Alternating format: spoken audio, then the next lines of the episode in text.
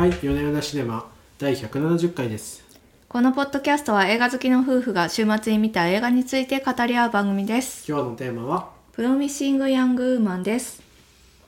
ある事件をきっかけに医大を中退し、カフェの店員として平凡な毎日を送っているかに見えるキャシー。実は彼女には周囲に見せないもう一つの顔があったというお話です。主人公を17歳の肖像のキャリー・マリガンが演じ、女優クリエイターとして活躍するエメラルド・フェネルが制作、脚本、監督を務めております。第93回アカデミー賞では作品賞、監督賞、主演女優賞など5部門にノミネートされ脚本賞を受賞しております。はい。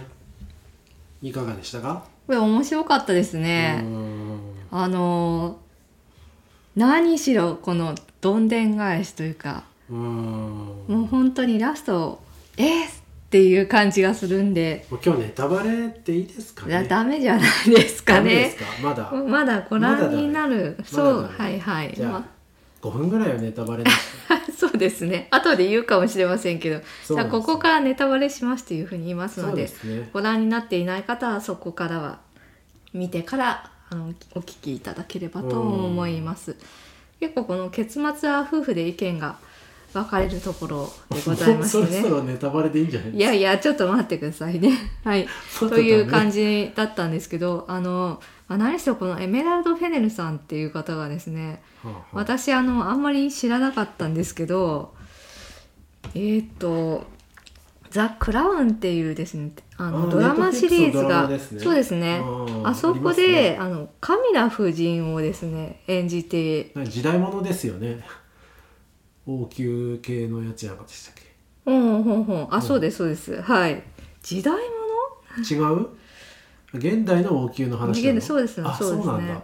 うんでまあ「キリング・イブ」っていうシリーズでですねヘッドライターエグゼクティブプロデューサーを務めているということでございましてまあなんかあの女優さんでもありながら制作や脚本なども務めている大変多彩な方のようでございますね。うんうんうんで、えー、ともうこの監督も初監督作なんですけれども、うんうんうん。もういきなりアカデミー賞で5部門ノミネートっていうことでもうなんかその才気あふれる女性の登場がまた嬉しいなというふうに思っております。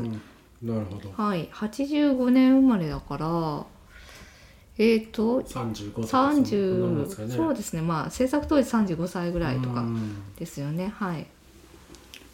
でも昨年のアカデミー賞ですね。あの監督賞に2人女性監督がノミネートされたっていうことも結構話題になってノマドランドの。そうですね。はい。クロエ・ジャオ監督と並んでノミネートされてなんかどんどんこういう女性のクリエイターが増えて嬉しいなというふうにに女性目線ではわ思っておりますというところですね。でまあ結構そのやっぱり何て言うんでしょう。これまでやっぱり女性に課せられてきた無言の圧みたいなものをですねうまいことこう毒として入れながらもですね全体的にはちょっとコメディタッチなんですよね。コメディタッチかな？まあ、まあそんなに重たくはない。タイトルバックのなんか安いポルノみたいなそうそうそう。タイポグラフィーとかはまあ若干笑うところかなっていう、うん。コメディタッチな感じしましたコメディタッチっていうのはちょっと言い過ぎですけど、うん、あくまでこう毒のあるあのブラックユーモアで包まれたなるほど。ドラマ、こうものすごいドシリアスってわけじゃないですか。うん。それなりにこうねちょっとこうピリッとしながらその監督自身もなんかこれはもうすごいポップな感じにしたいっていう要望があったらしくてまだなんでところどころこうキャシーの周りとかもすごいカラフルだったりするじゃないですか。なんかあれは異様にむしろその、うんご家庭の規範的であることの象徴として、あの割とアンティーク調のうん。椅子だったり壁だったりするのかなと思ってましたけどね、うん。むしろちょっとあそこね、うん。あそこは恐怖を感じる。そうあそこの家怖いんですよね。抑圧的な感じしますよね。あそこまで整ってる親のね期待がね溢れてるからね。そうですね、はい。こうあるべきっていう親の期待がねうん。怖い家だなっていう感じなんでけどね。無言の圧がか部屋中から漂うっていう。うんうんうん。絶妙な表現ですよねあれ。はい。という美術もぜひ見ていただきたはいいところなんですけれども、まあやっぱりあの脚本の中ですごいいいなって思ったのはですねその女性たちに求められてるものみたいなのをところどころこうキャシーがねあの無視していくわけなんですよね。こう最初に朝あの「おい朝帰りかよ俺にもやらせてくれよ」みたいなことを卑猥なことを言う建設現場の3人組がいるじゃないですか冒頭にですね。はいはいででそこでこうキャシーがこう睨んでブスッとしてるとですねうん「なんだよ女のくせに笑えよ」みたいなうんことを言われるんですよね。なんで女だから笑わなきゃいけないんだみたいな。なんでお前らに愛想を振りまかなきゃいけないんだみたいな。で睨んでるだけでこう舌打ちされるっていうこれがもうなんかすでにこうジェンダーにの呪いを感じるうん。なぁと。でそんな中こう男たちに制裁をしたキャシキャシーさんですね。キャリー・マリガンが演じてるんでちょっと頭が混乱してくるんですけどキャシーさん役名はキャシーカキャサンドラ。シキャシーね。はい。がねこうあの例えばこうそのまたちょっと違うシーンですけど中盤ぐらいのところで道の交差点のところで突っ伏してたら「おい何やってんだよフェラして免許取ったのか」みたいなこと言われるじゃないですか。すごく下品なんですねあの国は本当あの国はまあでも日本も同じですよ。うんなるほどね はい。もうね逐一その男にだったら絶対そんなこと言わないだろみたいなうん感じのことをね女は求められているんだぞっていうところでこう窓ガラスを割ったりとかするところがこう痛快だなっていうふううんに女性目線からは思いましたね。うん、はいでまああのキャシーさんはですね実はあの大学生時代にね医大生ですごい優秀だったんですよねプロミッ。シングだったんでしょうねそれこそねそうそうそうなんですけどニーナっていうこの幼なじみの女の子が、うんまあ彼女のとても優秀な子だったのに大学時代にレイプされて、でそのニーナは自殺してしまったんですよねそれを苦に。うんうんでそれ以来あの彼女は医大を中退しまあなんか世間的にはねブラブラしてるように見えるわけですよ。なんですけど実は裏の顔として夜な夜なですね酔っ払って酔っ払ったふりをして男たちにあのお持ち帰りをしその男たちになんかこの制裁をしているらしいということがうん。分かってくるんですよただなんかどんなことをやってるのかっていうのはあんまり詳しく描かれていない、まあそうですね。最初ねなんか血まみれになってるんで、一人一人殺してんのかと思いましたけどどうもそうでもなさそうな感じしますね、そうですね。確かにそんなに連続殺人が起きていたら警察から追い詰められそうなもんですが。そうですね。あのクラブであの持ち帰りされそうになったあの、まあ、黒人の方が「あ、うん。こいつがあのなんとかって友達が言ってた。うん、サイコパス女か」って言ってたんで、うん。殺してはないっぽいですよねどうやら。どうやらね、うん、殺してなかったら結構それはそれでそのクラブの中で有名になりそうな気がするんだけどなって思って。まあいろいろね突っ込みどころありますが。ありますよね、まあまあはいこの辺がねちょっとなんか謎ではあったんですけれどもうん。まあそのお持ち帰りっていう表現自体がねなんかもう男目線の表現だなっていう感じもしますよね。確かに。そうですその女性をこう人じゃなくて物として扱ってるっていうことがよくわかる表現だなっていうふうに。こうねなんか寿司ネタかなんかみたいな気持ちで考えてるんだなっていう。はい。ところでございます。まあそういう男たちに対してでそのすごく秀逸だなっていうふうに思うのが、声をかけてくる男性たちもなんか明らかに下品な男たちじゃないんですよね。あのなんかこうちゃんとパリッとスーツを着て、うんうん。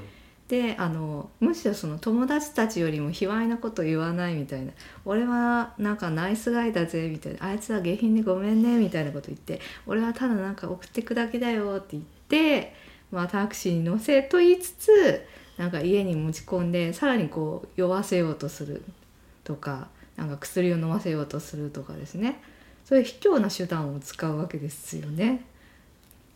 なんかこの辺がね、まあ、大変なんかデートレイプってやつのうん。真髄をついているような気がしますよね。明らかに暴力的な男性ではないんだけれどもなんかひとたびその性行為になると急になんかこう女性たちに対してひどいことをしてもいいと思っているっていうところがなんか男性側の目線ではどうもそれがなんかひどいことのように思ってないんですよね。なんか面倒くさいっていう顔になってきた。あのどうぞ、はいはいどうぞ続けてください今日はもうもうこもう気持ちよく言っていただければいいかなと思いまうん、なんかねその辺がやっぱりあのこの作品のさらにいいところだなというふうにも思われましてなんか一見いいやつらしいで本人もそんなに悪いことしてるとも思ってないんですよね。だけどなんかそれってあのそのニーナが死んでしまったように誰かの人生をもう台無しにする魂の殺人っていうふうに言われてるわけで、うん、その人にものすごいこう深い傷を負わせることなのになぜかなんかねちょっとなんかキャンディーをひとなめするみたいなぐらいの気持ちでですねやってるんですよねっていうところが、まあ、この性犯罪っていうものの恐ろしさだなというふうに思いましたね。でなんかその女性目線女性たちからもねでも実はそんなに共感を得られてなくてキャシーはずっとずっとそのニーナのことを思い続けてるんだけど、えー、とその10年間でニーナのことを名前を呼んだ人なんていないみたいなことを言うわけですよ。でその当時その学長に訴えたんだけど女性の学長もあのプロミッシング・ヤングマンっていう言葉を言うんですね。全度有望な青年の未来を台無しにしろすっていうのみたいな。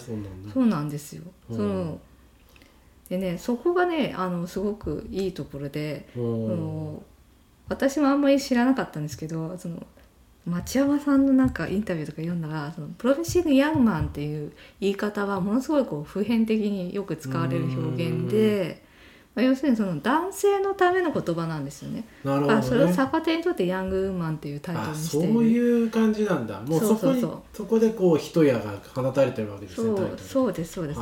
で善というあのよくその大学でのそのデートレイプみたいなのってものすごいよくあってあのアメリカの学生でもそのハーバード大学とかそういうものすごく有名な上位の学校の寮とかでもものすごくそういうレプって行われてるんですよ。ただなんかそのそういう青年たちの親っていうのはもちろんお金持ちだったりとかするのでなんかうまいこともみ消されてしまったりその裁判長とかからもその善と有望な若者たちがここで人生を絶たれてしまうのは良くないよねみたいな感じでなんかものすごく刑が軽かったりすると。で結構それって日本でもそうでなんかその日本の大学でも割とそういうレイプ事件で多々発生するんですけどあんまり問題にならないんですよね。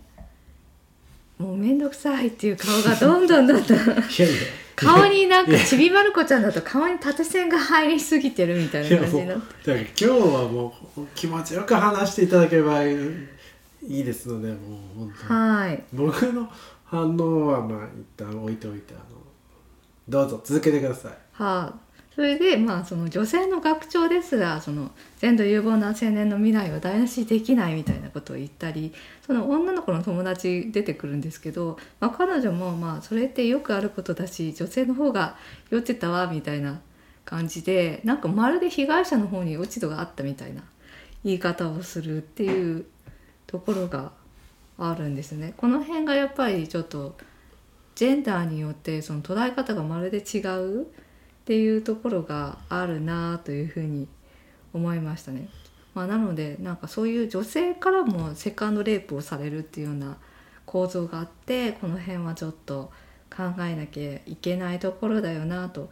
なのでまあ映画の中でキャシーがこう一人でね裁きを下すところに関してはもうなんかダークヒーローみたいな感じで見てる側としてものすごい肩入れしてしまう。いいぞやれやれもう全員殺してしまえみたいな感じになるんですけどさてそれがどうなるのかっていうところはぜひ作品の中でご覧いただければと。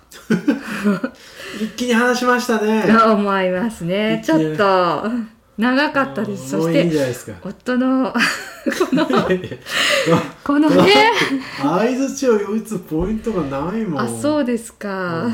まあおっしゃる通りです。すみませんでした。もう男性を代表して本当すいませんでした。ー結構でもこのですねあのキャスティングいいなと思ったのがキャリー・マリガン演じるキャッシーのその再会する小児科医のなんだっけライアン、ライアン。ボー・バーナムさんっていう人ででこの人がですね「エースグレード世界で一番クールな私」っていう作品を監督した人なんですね。でエースグレードの中でもちょっとこう優しそうな男の子が車の後部座席でなんか服脱げよみたいなことを言ってくるの覚えてますか？えー、忘れた。あんなに重要なシーンを忘れている。ああじゃあなんかそれも結構捉え方が違ったのかもしれない。私ねあの映画の中でもうすごいああのシーン秀逸だなって思いまして。結れてますね。そうですか。いやとっても繊細な映画だったなと思ってて、13歳の女の子の心の中をねこんな風に描ける男性がいたかみたいな。なんかもうブックスマートとかぶっててよくわかんない。あーまあなんかちょっと似てる感じはするかもしれないですけどいやでもエースグレードの方が断然繊細な映画だったと思います。はい。ブックスマートが浮かんじゃあそうか、うん。まあそれは置いといて、うはい。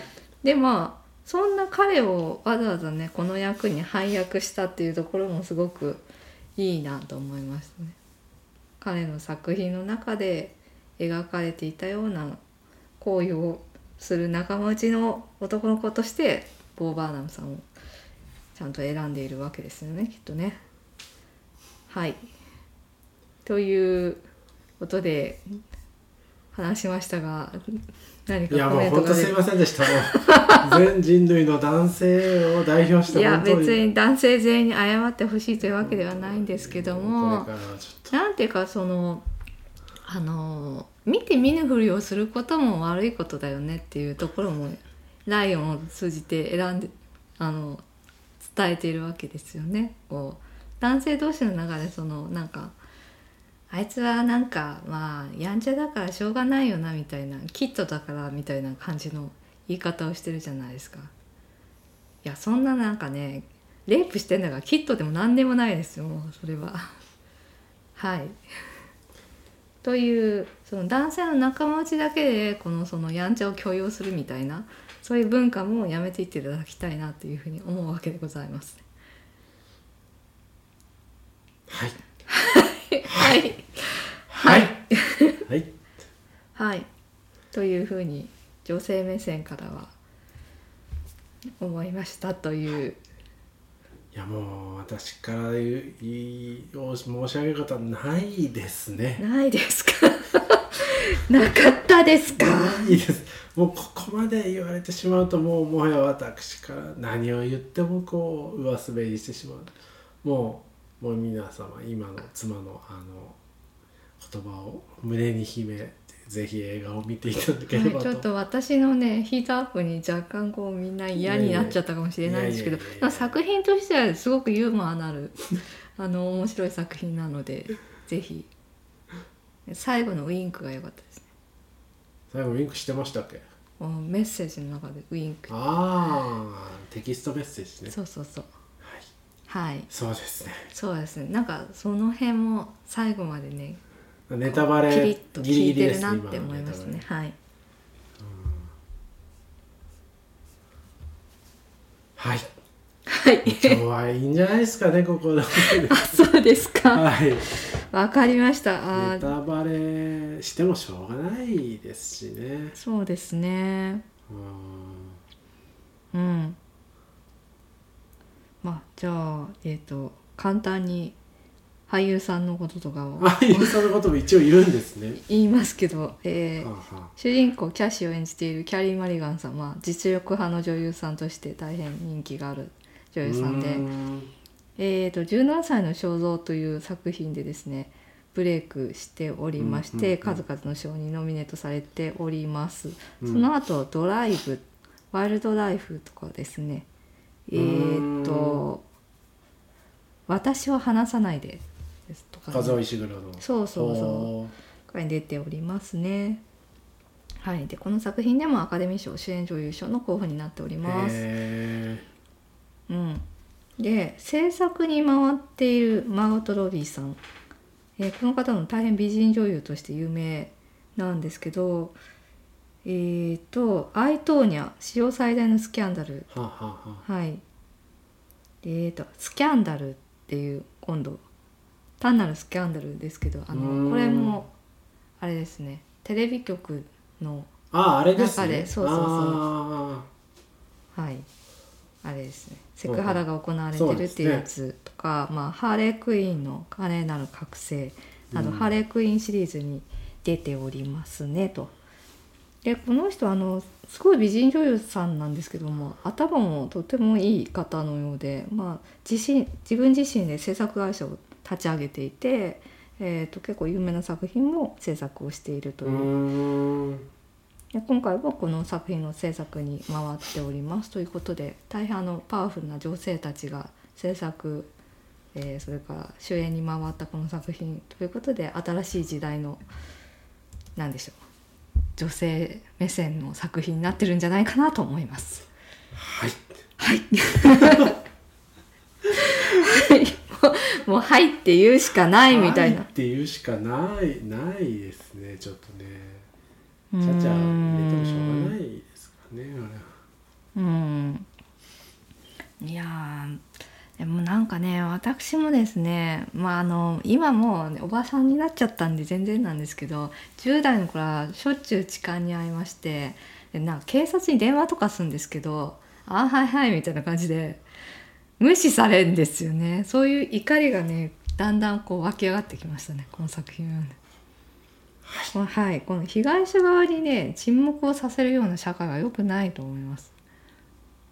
よくあることとかなんかそれをこう訴えるとあなたの方が損するよみたいな言い方をね結構警察もしてくんですよね。はい、もう日本の社会を代表して本当にすみませんでしはい、というわけでちょっと新しい世代の皆さんには変わっていっていただきたいなっていうふうに思っております。た大体言い切れました？あのなんかネタバレせずに終われそうでいいんじゃないですかね、うん、いいですかね。はい。はい。はい。はい、ということで大変面白い作品だったので ぜひ皆さんご覧ください。はい。ありがとうございあました。りがとうございました。